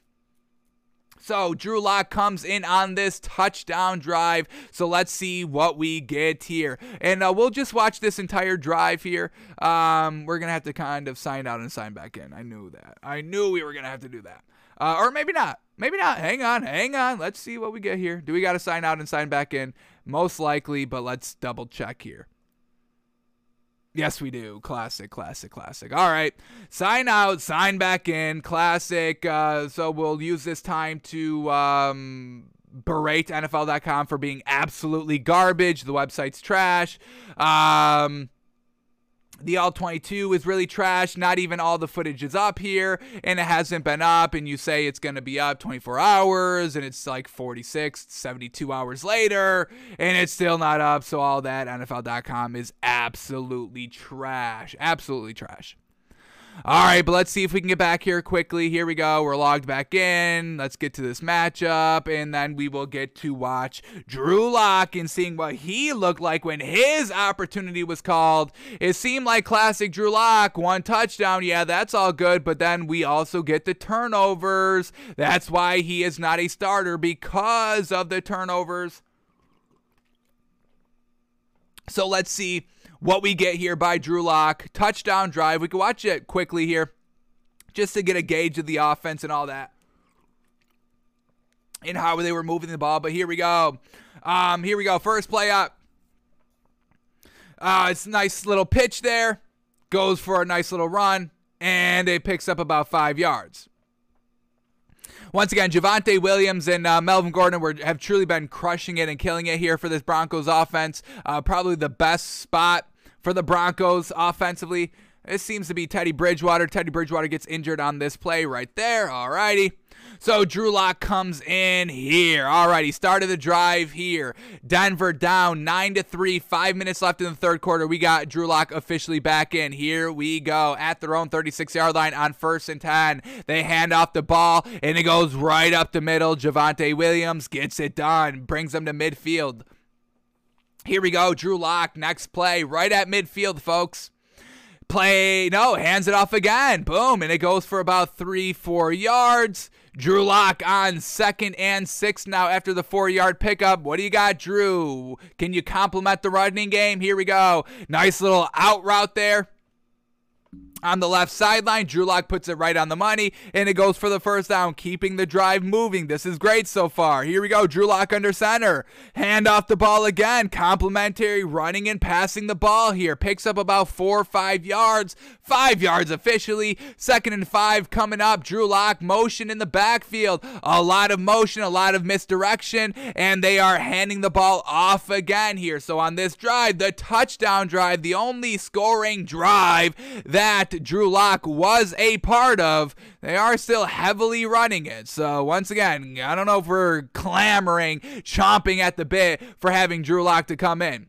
They run the ball on first down. It gets no yards, brings up second and nine. Drew Lock, do we get a big pla- pass play here? Here we go. Drew Lock dropping back the pass and slinging the ball to the end zone, and it's caught. Touchdown, Broncos. And this ball right here, I don't know if I like this. It's a 50 50 ball. It's a great job by the receiver here. Is this Tim Patrick? Who do we got scoring the touchdown here? Um, uh, Tim Patrick, yes, man, oh man, big, tall weapon going to Tim Patrick. Love the aggressiveness. I will definitely say that. This is what we want a little bit more out of Teddy Bridgewater here if he is going to kind of stay the guy. Um, it's a one on one ball. Um, it's not the best thrown, but it's very well done for Tim Patrick to come back toward this ball. So, not the best thrown ball by Drew Lock, but it got the job done. I don't know if we can knock that too much. So first drive that uh, Drew Lock comes in on, and they get a touchdown. Most of it was running though. All right, next drive here. Let's uh, watch this very next drive. Do they build a off off of it? All that. Since we just saw that drive of uh, you know the touchdown drive, let's see how it looks. Um, you know, doing it twice. Can they do it twice? And uh, here we go. Once again, Broncos down this time, so back against the wall. Drew Lock's got to be on the money here. Broncos down 15 to 10 with 30 seconds left in the third quarter. Here we go. Drew Lock, first play, gonna play action, roll out to the right there, and then just dumps it down for about one yard with nothing being open and just having to get rid of the ball. Then it brings up second and eight here. Start of the fourth quarter. They're back to running the ball and it gets uh, no yards. Going to bring up a big, crucial third down and eight. Ooh, boy. Who gets it done here for the Broncos? Drew Lock falling back, and man, oh man, a great throw here by Drew Lock. Pressure instantly right up the middle here. Drew Lock falling back, and he just slings it out. Nice little out route to the left sideline. It gets there, and it goes for the first down. Man, oh man, great job there by Drew Lock to get the ball out of his hands quickly. Alrighty, here we go. Next play. Drew Lock at midfield under center and hands off the ball. That goes nowhere. Alrighty, this Bengals team is starting to shut down the run, so now it's starting to fall into Drew Lock's hands to get it done. Here we go. Next pass tries to dink it down over the middle of the field, and there are defenders drooped all over this receiver. He tries to check it down to nothing really open elsewhere, and it brings up third down. Can Drew Lock convert another Third down. Here we go. Third and 11, folks. Drew Lock dropping back to pass a clean ass pocket and no goes to sling it and gets bailed out with a penalty. What do they call pass interference or holding? What do we got? We got defensive pass interference. Man, oh man. I want to take this one from the end zone view because this this looked open and Drew Lock just appeared to miss him a little bit. Let's watch this throw to see the accuracy and see if this was kind of a bailout on pass interference. So Drew Lock airs it out. And man, oh man, just a little bit. That's a good throw overall. Just a hair, a hair overthrown a little bit, a little bit more out in front of the receiver, just a tad, a hair. Man, oh man, but they call pass interference. I don't know if I agree with that call. I didn't really see anything too bad on that, but bailed out with the penalty. Interesting. All right, let's go back to the broadcast view and finish up this drive. Here we go. First and 10 after getting bailed out by the penalty. Drew Lock back to handing off the ball here And it goes for about five, six yards. Perfect. Seven yards officially. Jeez, second and three now. Drew Lock moving the ball, feeling good. Can he keep it up? Play action, and he's going deep again. Man, oh man. And this is what we know about Drew Lock a true gunslinger. The man's a gunslinger, folks, okay? Slings it down here. Another one on one matchup. Not the best thrown. Not really any ch- a slim chance for the receiver to play this one on the boundary. Man, but hey, he's being aggressive, and you know we we love you know stretching the field vertically, folks. We ask for it all the time. Um, so I've got no problem with Drew Lock doing that, and that's kind of the best thing about Drew Lock, and kind of why we still have a little buyability buyability factor in Drew Lock here. On third and three, they hand off the ball. They decide they trust their running game, Javonte Williams, more than the passing game on third and three. And yeah, why not? I would kind of think the same thing. Picks up the first down, uh, keeps the drive moving. They're back. They're running the ball. Melvin Gordon brings them inside the 10 yard line. Fantastic here. A true great back to back drive that they were able to get great runs and good passes out of. Here we go. Now in the red zone at the 10 yard line. They hand off the ball, get about a yard or two. Second and goal from the nine. This is where Drew Lock must be 100% buttoned up here.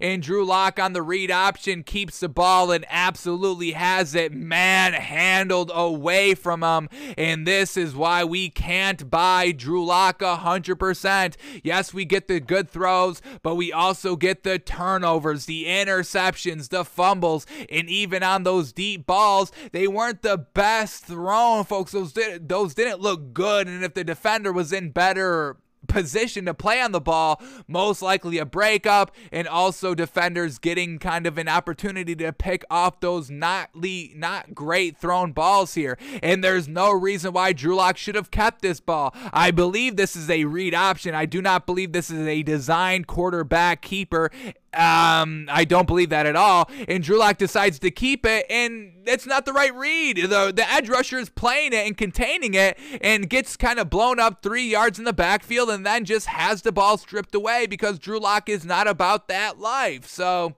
I mean, these two drives here encapsulate Drew Lock perfectly. Not the greatest. Yes, you can score off of them, but also you're going to, you know, be at risk for turnovers and turnovers in the red zone and all that. So I don't think you go with Drew Lock. I still think you keep Teddy Bridgewater as the starter.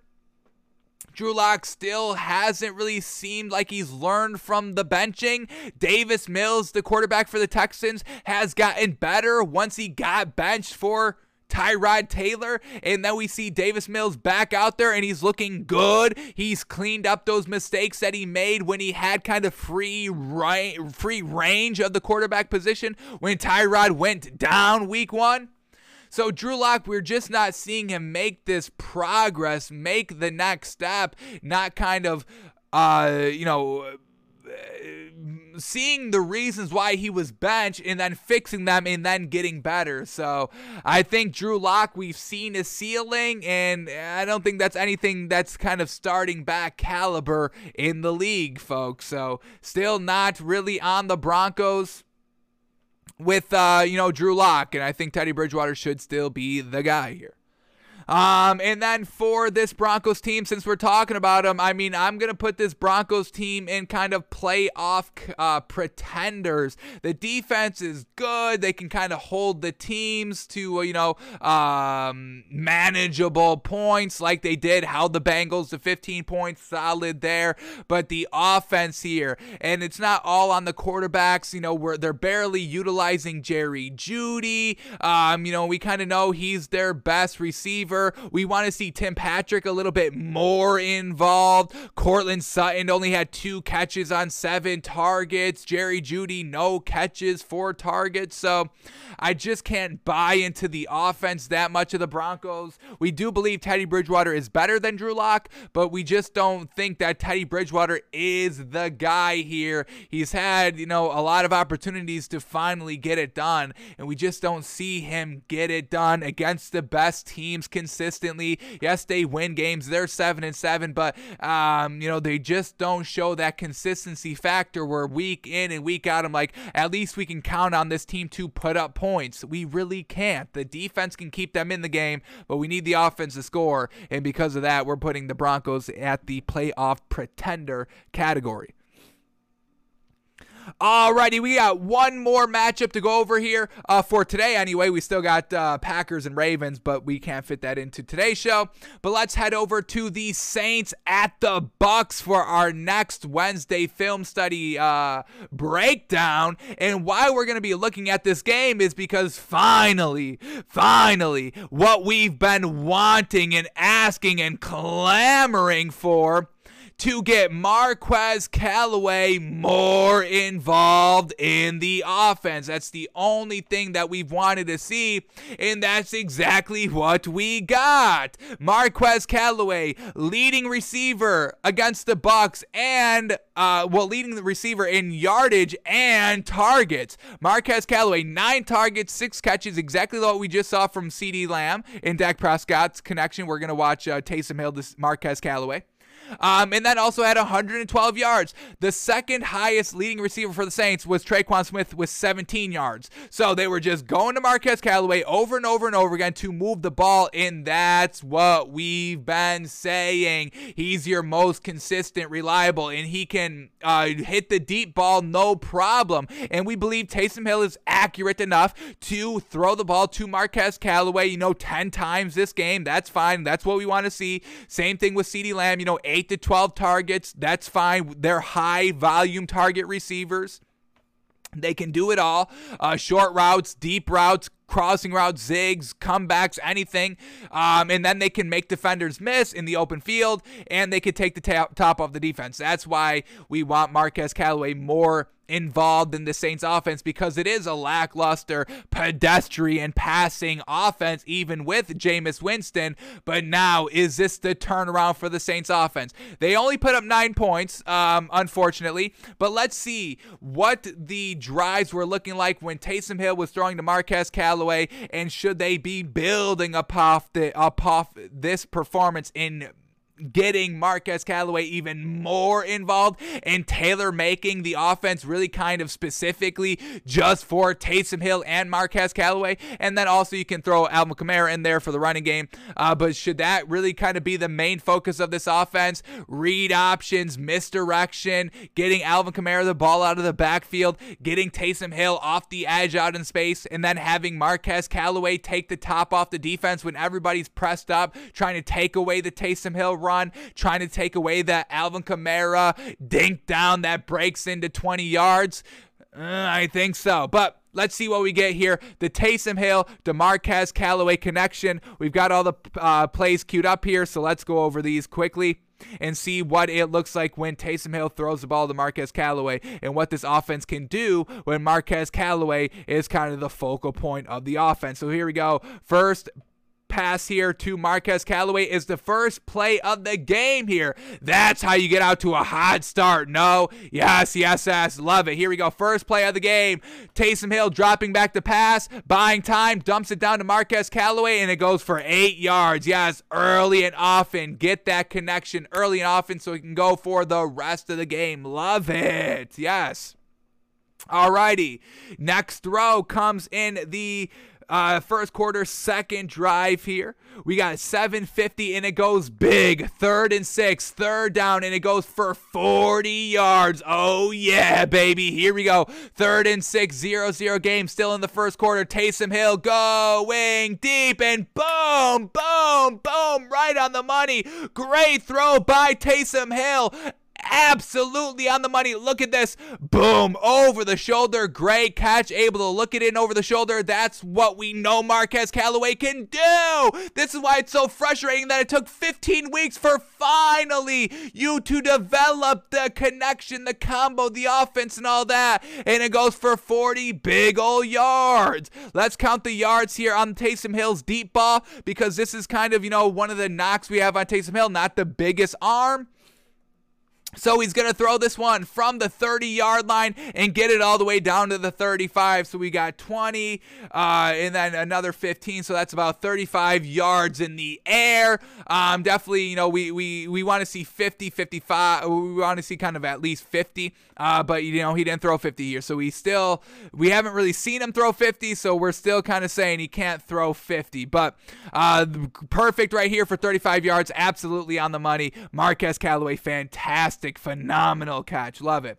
And then they go right back to him on third and seven. This time it's passing complete here. So they have to settle for a field goal on this drive. Let's see why. Was this on Taysom Hill or on Marquez Callaway? Let's see what they were trying to do here on third and seven. Here we go. And once again, who do you trust on third and seven? Uh, and then it's just Marquez Callaway. Gotta make this catch here. Seemed like good defense to kind of knock the ball away. Marquez Callaway, though, you've got to hold on to that ball. Let's quickly see if we could take this one in the end zone view just to see if we get a better angle from the defenders here. I hope this isn't in a drop by Marquez Callaway and it's a little bit more of a better strip by the defender than it is just a drop top, and uh, man, oh man, yeah, it doesn't really seem like it was able to find its way in there. Man, oh man, as a tight throw to get it in there. One more time. Man, oh man. So, alrighty, we're gonna chalk this one up as good defense. Truly wish Marquez Callaway. I mean, he still could have made this catch. Unfortunately, unfortunately, it was not a catch though. Uh, but uh, they settle for a field goal. But once again, I mean that big draw, that big pass, you know, set up the you know three points. So over overall, we can give them credit for that. Alrighty, next uh, play up here. We got to go to the next drive. So bingo bango going to Marquez Callaway. First three drives, yes sir, of the first quarter. Getting it acclimated early and often. You love to see it. So here we go. 230. Here we go. We get a third and three. So they're going right back to it on third and three. Another crucial third down right at midfield. And they go to Marquez Callaway. Here we go. Taysom Hill drops back to pass. And there it is. Just a nice little comeback route. Finds his way in the middle of two defenders. Taysom Hill puts it on the money and they pick up the first down. Keeps the chains moving, keeps the drive moving and it's Taysom Hill going to, you know, your number one target. We absolutely love it. And then here we go on first and 20. We get a 33 yard big play here. Once again, taking the top off the defense. Let's see what this one looks like. Play action on first and 20. Taysom Hill going deep and boom, there it is. Um, just a jump ball for Marquez Callaway in the middle of the field. Marquez Callaway comes back toward the ball here, and that's just wide open. These defenders overran it. Once again, again, Taysom Hill. I don't know if this is just an underthrow or a planned underthrow like this, but Taysom Hill does not have the big arm. He's going to throw this one from the 40 and get it all the way down to the 20. So once again, we're talking about like 30, 40 yards. He does not have the big arm right there, but Marquez Callaway, he's got some nice hands and can jump, folks, like he just did on that ball. So big plays, they can get it done. All right, but then, so the drive stalls a little bit um, after that play. They go pass and complete, pass and complete, and then on third and eight, just an eight yard pass. So they have to settle for the field goal. But then they don't go to Marquez Callaway until the third quarter now, and they struggled to put up points. They put up no points in the uh, second quarter after they were done throwing the ball to Marquez Callaway. So, correlation you don't throw to him on your three drives in the second quarter and you don't put up any points. It's like, alrighty, because now they start to go to him in the third quarter. They also don't score any points, but but you still go to them. So okay, uh, so here we go. Next throw to Marquez Callaway. We get a third and eight, and it's going to be a pass incomplete. Let's see what this connection is looking like here. A drop by Callaway, bad throw by Taysom Hill. Good defense. Let's see. The first one was good defense for the incompletion. And here we go. Good defense to get pressure on Taysom Hill. And he throws it to the feet of Marquez Callaway over the middle of the field. This would have been like three yards short of the first down as well. So not the greatest job there by Taysom Hill. Uh, the drive flounders. They have to punt the ball. All right, next pass here. Second drive of the third quarter, 9.05. Trying to do a little bit of a drive starter here, and it's going to be a pass incomplete. So let's see once again. Uh, first incompletion, there's three incompletions. First one Good defense to break it up. Second one, good defense to get pressure on Taysom Hill. Let's see what this last incompletion of Marquez Callaway looks like. And this is just a bad throw by Taysom Hill to try to get the ball around some linebackers in front of him. So overall, great defense, kind of you know breaking up the connection, and then uh, on Taysom Hill. So it falls on the defense first, then Taysom Hill. Really not Marquez Callaway that we have any concerns about. All right, we got two more uh, catches here by Marquez Callaway coming in the fourth quarter, uh, where they score the ball here. Once again, you go to Marquez Callaway twice on a drive, you're putting up three points like we just see. So here we go, last two throws. We get 12-0-1 drive starter, 17 yard pass here to, by Marquez Callaway. Here we go. Uh, Saints up 6 nothing. It's a fake toss to the left here. Come back to Marquez Callaway wide open. And that's just an easy peasy 17 yards. And then the last throw to Marquez Callaway coming a few plays later on a first and 10 at Tampa Bay's 37 yard line. Here we go. Marquez Callaway's final contribution of the game. Ty- Taysom Hill just a one step drop, and it's Marquez Callaway on a nice slant route, and it goes for about seven yards.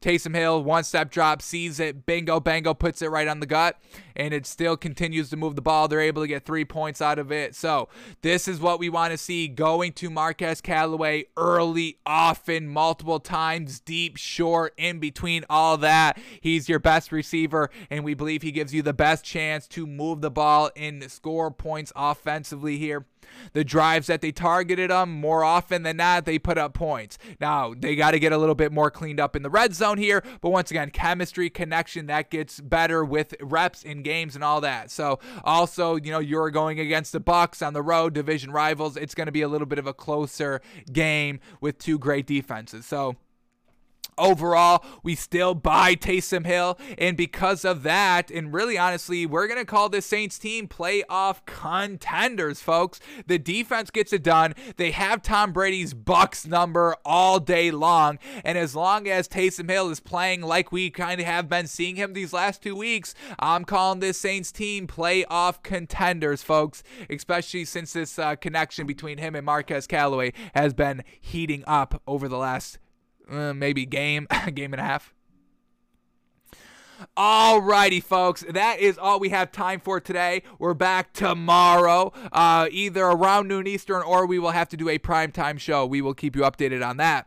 Um, so we're back tomorrow, uh, doing our NBA Daily 10 going uh, a little bit more in depth into the other teams that we have not been able to get to today and seeing if they're Super Bowl contenders, playoff contenders, playoff pretenders, or just absolutely trash. And then we will also try to fit in our last film study looking at Tyler Huntley and seeing if there's anything special about Lamar Jackson. Alrighty, folks, that is going to do it for us today. Thanks for tuning in. Thanks for watching. Thanks for listening. We are back tomorrow, folks. Have a great one. We will see you.